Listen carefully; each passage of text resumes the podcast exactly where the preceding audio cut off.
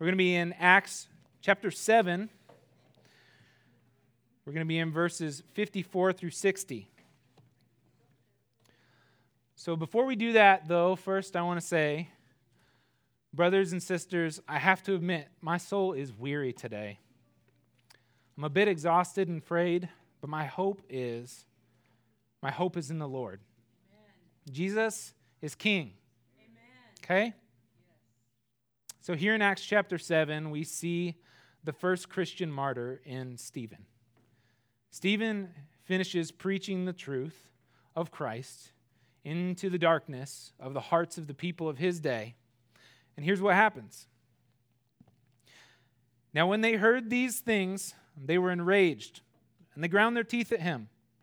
But he, full of the Holy Spirit, gazed into heaven and saw the glory of God and Jesus standing at the right hand of God. And he said, "Behold, I see the heavens opened, and the Son of Man standing at the right hand of God." But they cried out with a loud voice and stopped their ears and rushed together at him. Then they cast him out of the city and stoned him. And the witnesses laid down their garments at the feet of a young man named Saul. And as they were stoning Stephen, he called out, "Lord Jesus, receive my spirit." And falling to his knees, he cried out with a loud voice, "Lord, do not hold this sin against them." And when he had said this, he fell asleep. This is the word of the Lord. You may be seated. Today, despite what our slide says here, we're going to be taking a break from our series in Genesis. And we're going to pick that back up next week. And I believe that in God's providence, the timing and content of that passage will be so valuable to us in this time. Yet, as elders and shepherds of our congregation, there are times where we must listen to the promptings of the Holy Spirit and in humble wisdom submit to the changes that the Lord brings our way.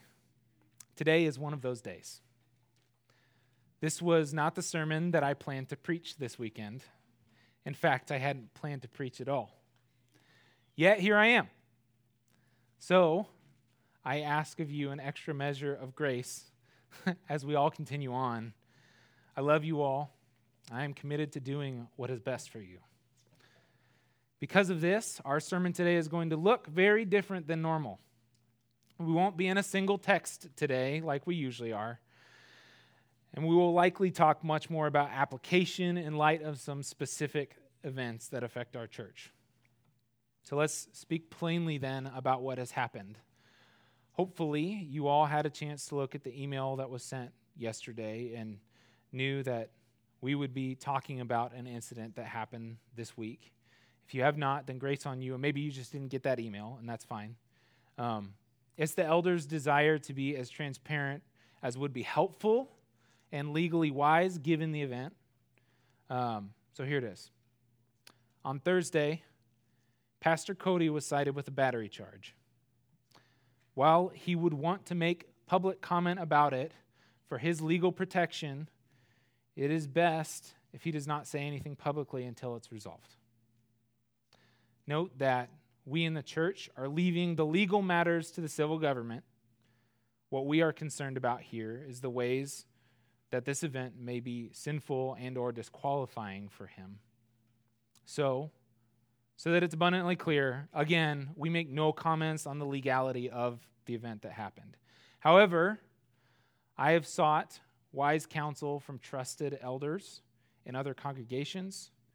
Matt DiLiberto, I, and a few others have seen the video of the event in question, and unanimously, we do not believe that we saw any behaviors that would disqualify Cody from being an elder at this time. So any action that Cody was conscious bound to repent of, he has already spoken to both Matt and I about and repented of those things. Okay? I am speaking this weekend not because Cody is in trouble, not because he has been put under any sort of probation from his elders or any punitive action from the church, okay? Rather, I am speaking to give Cody time to heal. Quite literally, physically, I don't know that he would be able to make it through a whole sermon this weekend. But also, more importantly, Though Cody is our pastor, he is a member of our church as well. And even elders and their families need kind and gentle pastoral care in the hard seasons in their lives. Cody, Amanda, and the Waterman children, with a special emphasis on Ryder and Josie, who were present to witness the event, can use our love and support more now than ever. Okay? Okay. I ask that you be kind and show them grace, yet without prying for more information. Okay? So that's that. Because of the nature of the case and because there is video on social media, we expect that this has the potential to be very public as it is. We feel that it is best for the Watermans that they share what they feel is appropriate, both legally and personally, so the church will not take any official stance or share any details. The Watermans need our love, church. Let's help them to heal spiritually, emotionally, and physically, okay? All right. So there's that. That's the email. That's why everybody's here today. So what's our response? In order to respond to this, I want to view things in their proper context. And that's admittedly going to be a little difficult for me because I'm a little hamstrung by not sharing details about the event. So I want to walk through this by giving some biblical principles that I think apply. So our first biblical principle today, if you're taking notes, I'll try to repeat it multiple times. Our first biblical principle today is, it is appropriate to engage the world. It's very common to hear Christians in the world today preach something that sounds very much like, just don't involve yourself in anything, whether it be politics, faith debates, or even just basic stances of right and wrong. People take a stance of, who am I to judge? Or even more so, well, that's the world, so what say do I have? I'm the church, right? One of the things that I hope has become crystal clear here at Proclaim is that we believe that Jesus Christ rules over all creation. We see that in the passage that I read earlier when Stephen is being stoned and he looks up and sees Christ Jesus standing at the right hand of the throne of God, the Father in heaven. See, in the first century, to someone reading that, if you were to say that to someone, if you were to say that they were at the right hand of the Lord, that is, that would mean that they have all authority and power, even to judge all things. And we see Jesus even claim this in his final instructions to the apostles before his ascension into heaven on that throne. And to that throne. Matthew 28:18-20 says, "And Jesus came and said to them, all authority in heaven and on earth has been given to me. Go therefore and make disciples of all nations, baptizing them in the name of the Father and of the Son and of the Holy Spirit, teaching them to observe all that I have commanded you.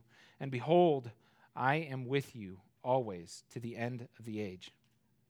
So even as Christ is giving the marching orders to the church, the marching orders which still apply to us today, he roots the reason for those orders in his authority. He says, all authority in heaven, listen, this is the part we forget, and on earth has been given to me. Go therefore. It's the reason why we go. The entire mission of the church, the very good news of the gospel, is that Jesus is King. And that has far-reaching implications in every area of life and to every person.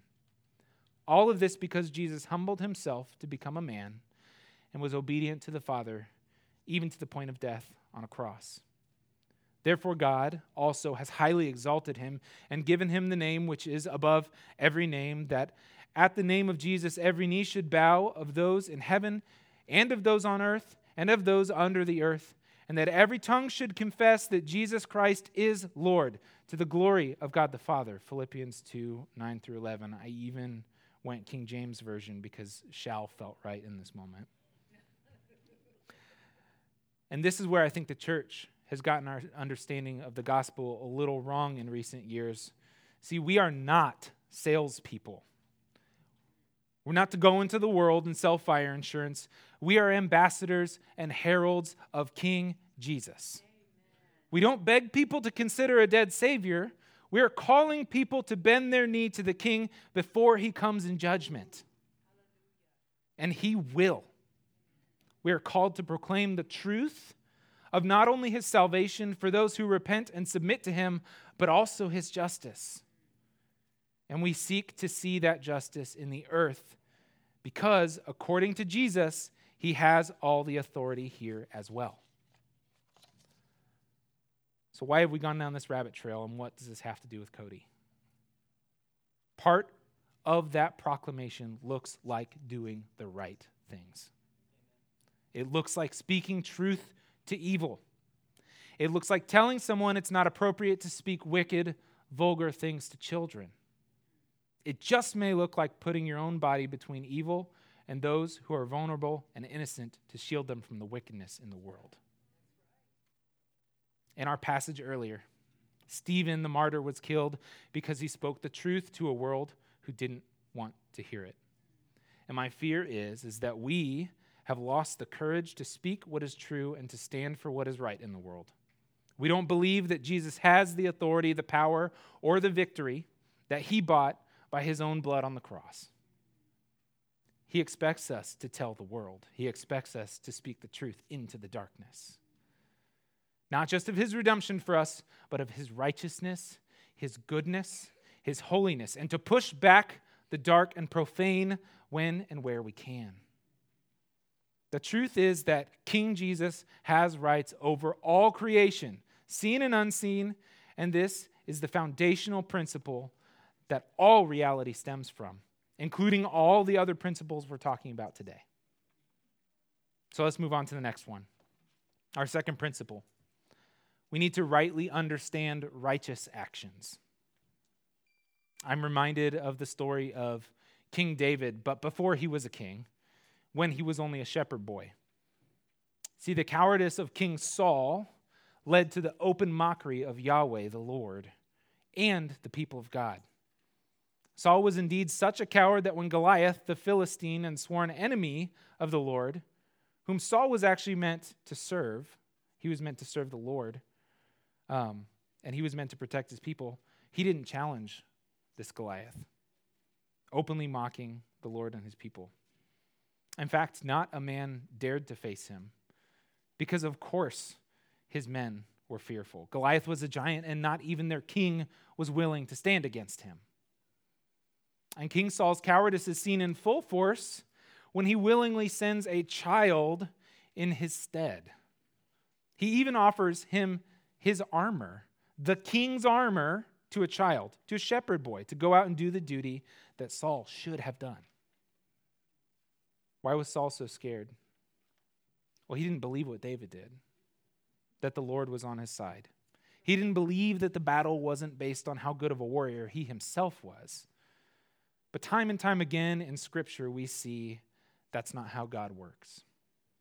The battle is the Lord's, and he's looking to bless those who trust that that is true. So David, a shepherd boy, is left to face a giant.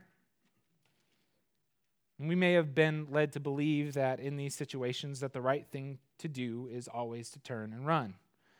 We're on the losing side as Christians here, aren't we? At least that's what we've been told. Surely David's kind words would have satiated the giant, or at best, hail would come down from heaven, right?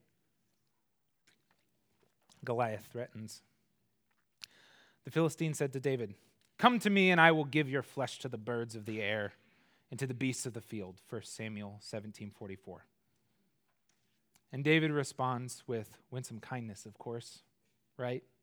"No."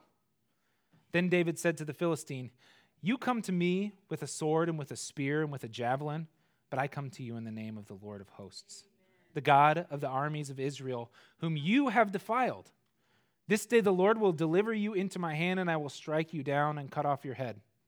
And I will give the dead bodies of the hosts of the Philistines this day to the birds of the air and to the wild beasts of the earth, that all the earth may know that here is a God, or that there is a God in Israel, and that all this assembly may know that the Lord saves not with sword and spear, For the battle is the Lord's, and he will give you into our hand. 1 Samuel 17, 45 through 47. And thwack.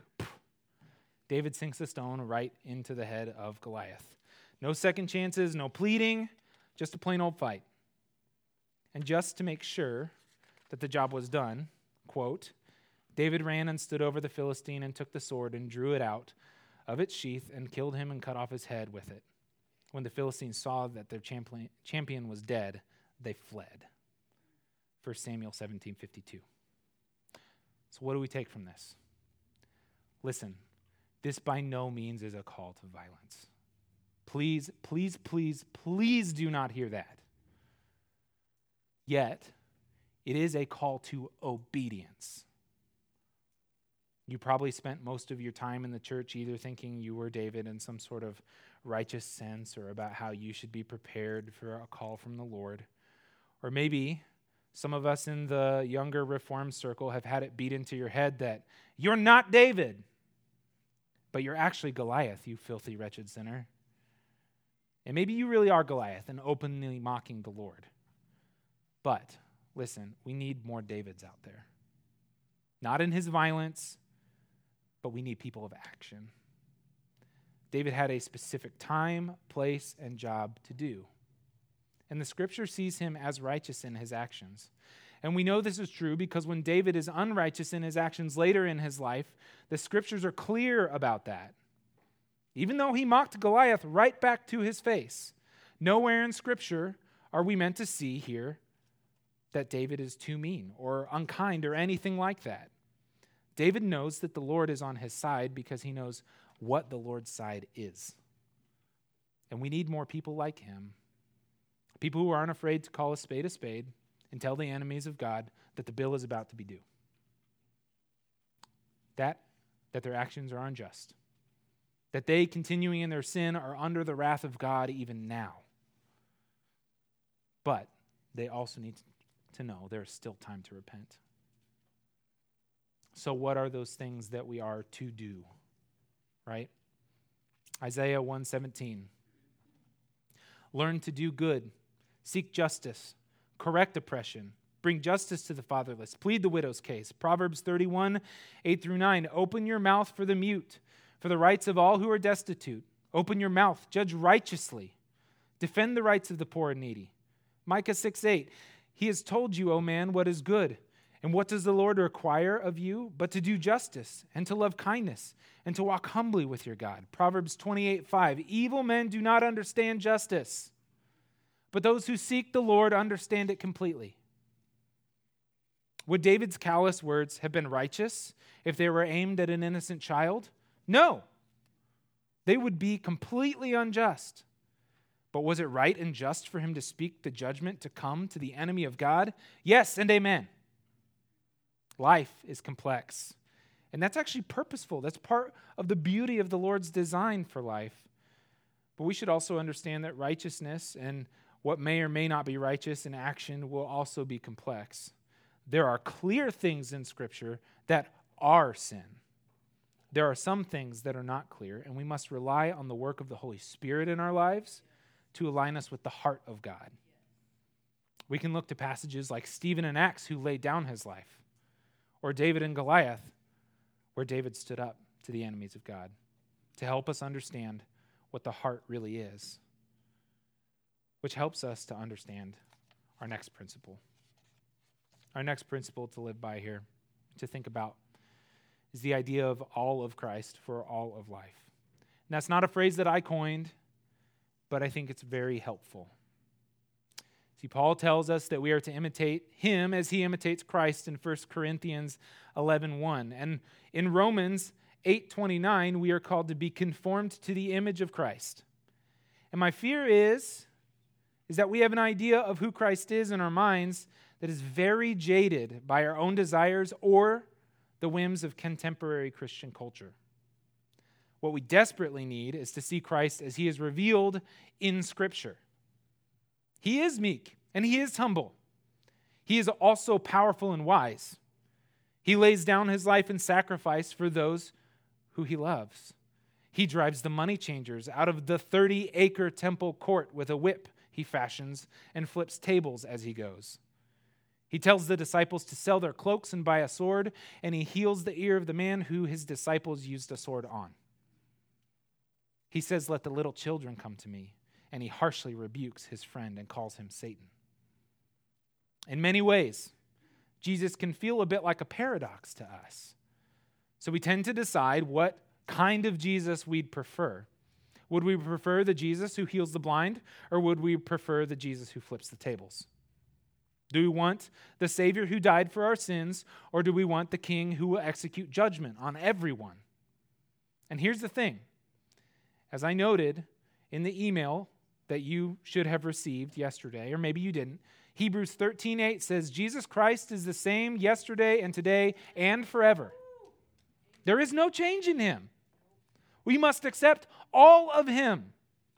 We must accept all of the accounts of him in the Gospels. We must accept all of the accounts of him in the whole New Testament. And we must accept all of the accounts of him in the Old Testament. That is to say, as Paul says in 1 Timothy 3:16 through 17, all Scripture is breathed out by God and profitable for teaching, for reproof, for correction, and for training in righteousness, that the man of God may be complete, equipped for every good work. All of Scripture gives us a picture of what it means to be like Christ. Every act of righteousness is a glimpse into the true righteousness that only he could fully exemplify when he came as a man. Every act of sinfulness is an example of how we fall short of that. And so whatever the Bible sees as good, we should too. Whatever the Bible sees as evil, we should see as evil. To be conformed to the image of Christ is to be conformed to the whole image of Christ. This is why we take so much time here at Proclaim to diligently preach the Word of God and to encourage you to be in the Word of God. So we should seek to both act in and understand every situation that we find ourselves in light of all of Scripture. So when confronted with evil, I think we fall into two ditches oftentimes. If your temptation is to say, no matter what, I should always back away, then listen, you have rejected the good and righteous deeds that Christ has revealed to us in his word and his life example where evil has been addressed or God's justice has been enacted against it. And if your temptation is to say every evil must always be addressed in the moment, then you have rejected every ounce of mercy that God has revealed, and you have damned yourself by failing to recognize the mercy that you have received. And so we must be in the Word of God. We must be in prayer. We must seek the heart of God in every situation. And that consistent, constant conforming to the blessed image of Christ will change our lives and prepare us to act in justice, righteousness, with humility, show mercy, and show godly restraint in the face of evil. We must seek to be like all of Christ for all of life, every moment.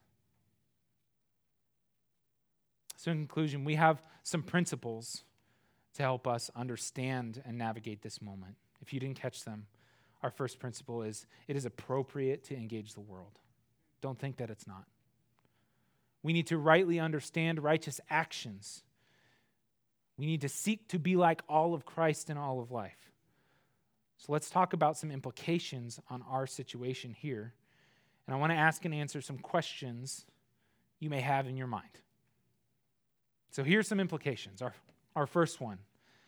Because Jesus is king, it is good and right to condemn and attempt to stop what he calls evil. Okay?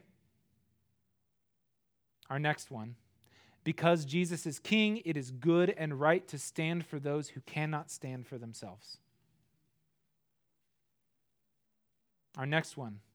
Because God designed families the way he has, it is good and right to stand for his definitions of family, the rights of unborn people, biblical sexual ethics, and the differing roles God has given each person according to their sex.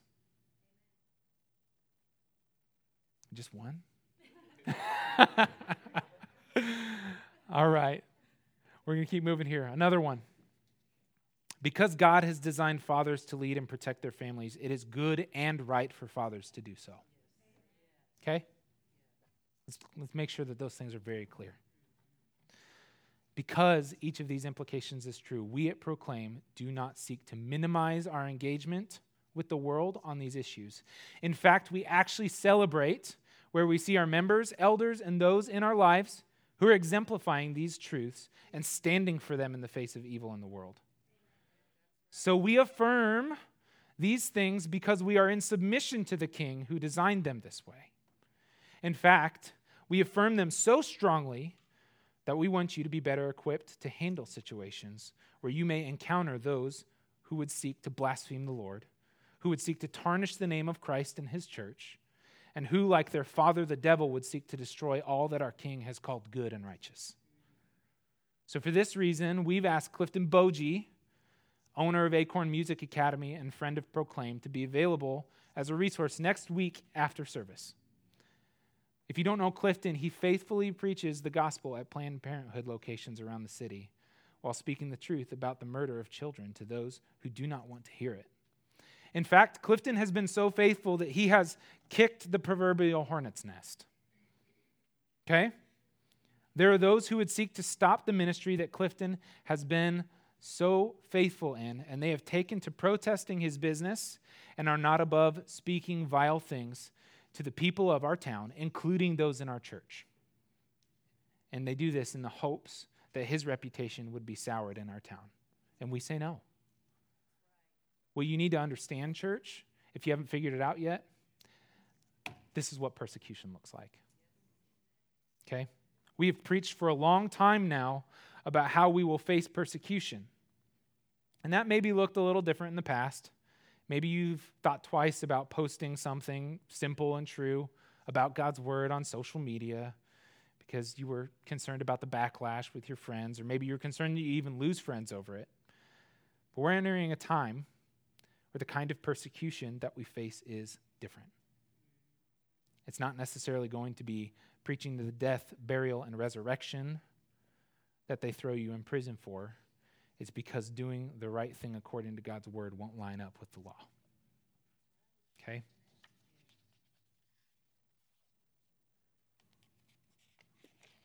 My voice is tired. So in the persecution of a brother in Christ for the faithful work of speaking the truth into the darkness comes to our doorstep, then all of the other Christian brothers and sisters who seek to be diligent and consistent in their faith, who seek to engage the world, who seek to rightly understand righteous action, and who seek to be like all of Christ and all of life, well, they're going to get their fair share of persecution too. In Acts 5, Peter and the apostles had been preaching in Jerusalem, and they were arrested. They were taken in and questioned. The rulers decided to let them go, but listen to the story here at the end. So they took his advice. And when they had called in the apostles, they beat them and charged them not to speak in the name of Jesus and let them go.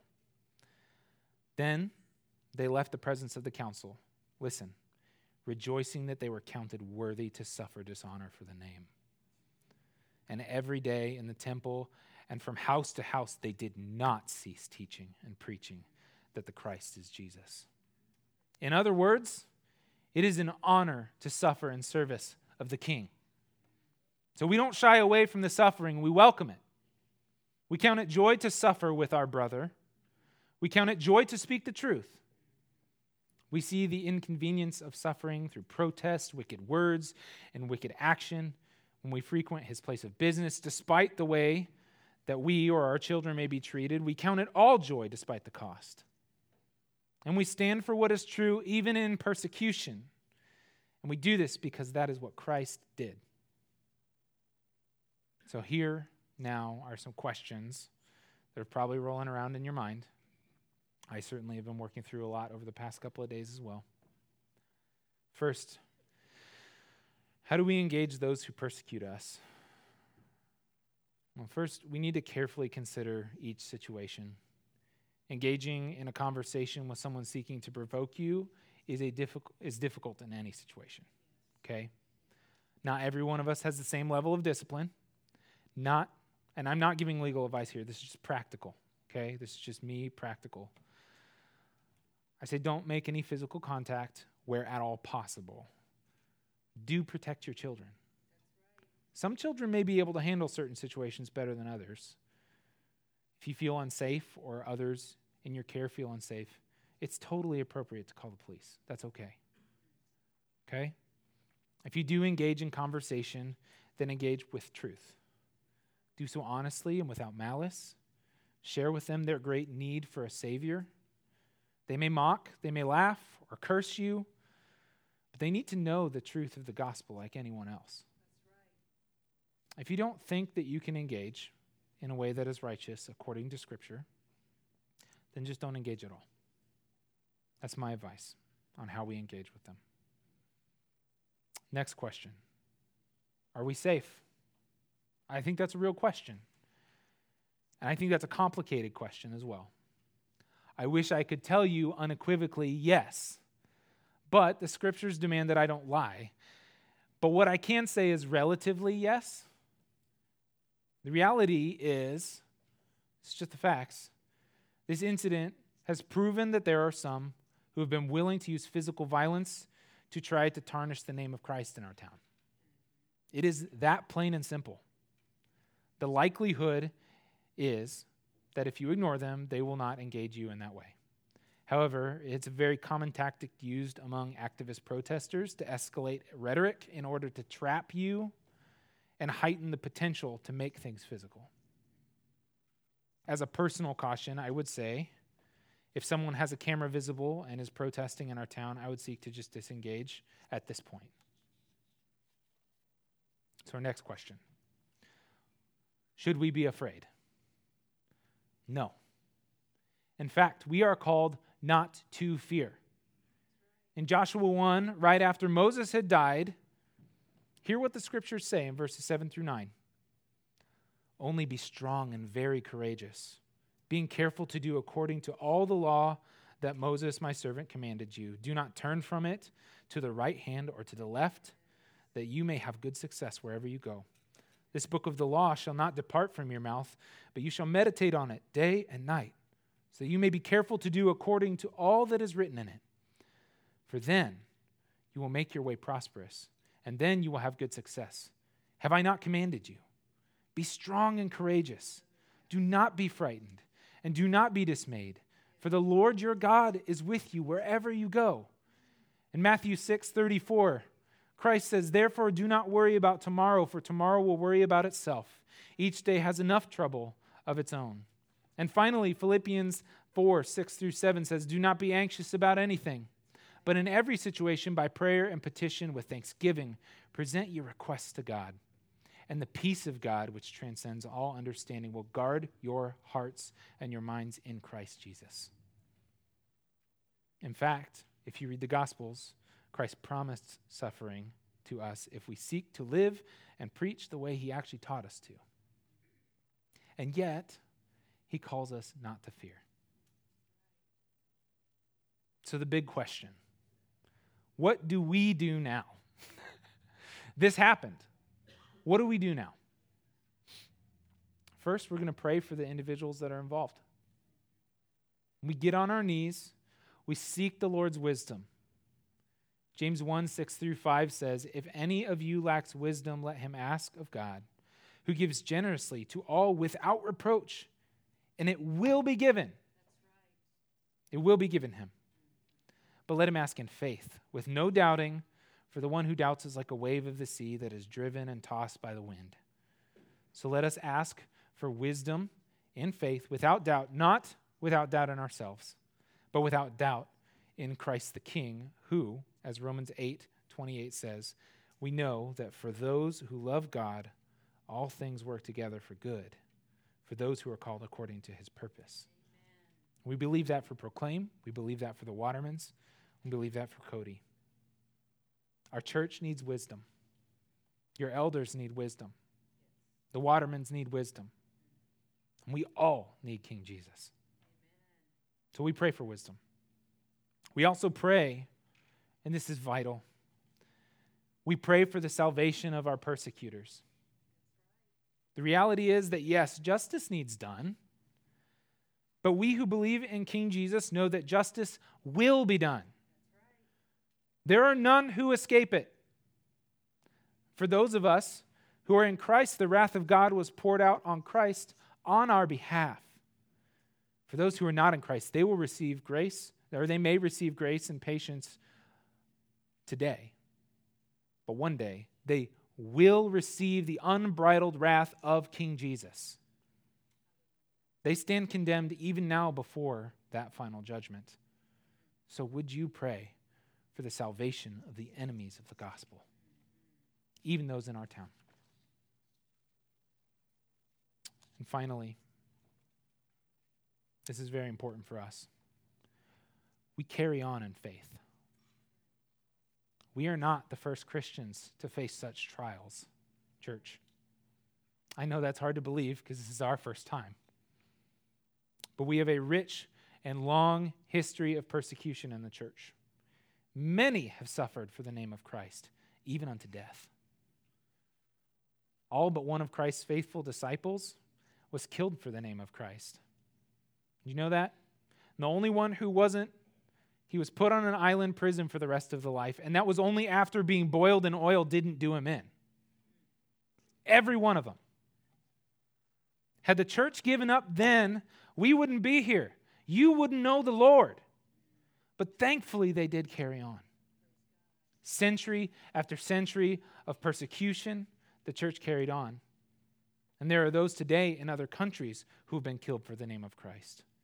Over the past couple of years, there have been pastors who've been jailed in Canada because they believed that they should not neglect to gather when the government said they had to stop. We're not the first Christians to face persecution, and we won't be the last. But thanks be to God that He has preserved His church. And no matter what may come, do we have any right not to carry on the work that has been given to us? No, we don't. We must carry on the work. Now, I'll be honest, we don't know. We do not know what's going to happen here, church. But I'm asking you to move forward in faith. Not in blind faith. I'm asking you to look to Christ. I'm asking you to look to how He has preserved His church through far worse and much darker times than these. And we may have darker days ahead. This much is true. But we have King Jesus. Amen. And that is all we need. So we will be here next week and the week after. And Lord willing, we can see the light of the gospel change this city as it changes our lives. So we will not neglect to gather. We will sing songs of sorrow and joy together. We will read the words that have been gifted to us from our King. We will come to the Lord's table and be nourished in our souls. We will baptize and make disciples. We will teach the nations to obey all that the good Lord, our Christ and King, has commanded. Thanks be to God. Let's pray. Oh Lord, we come to you.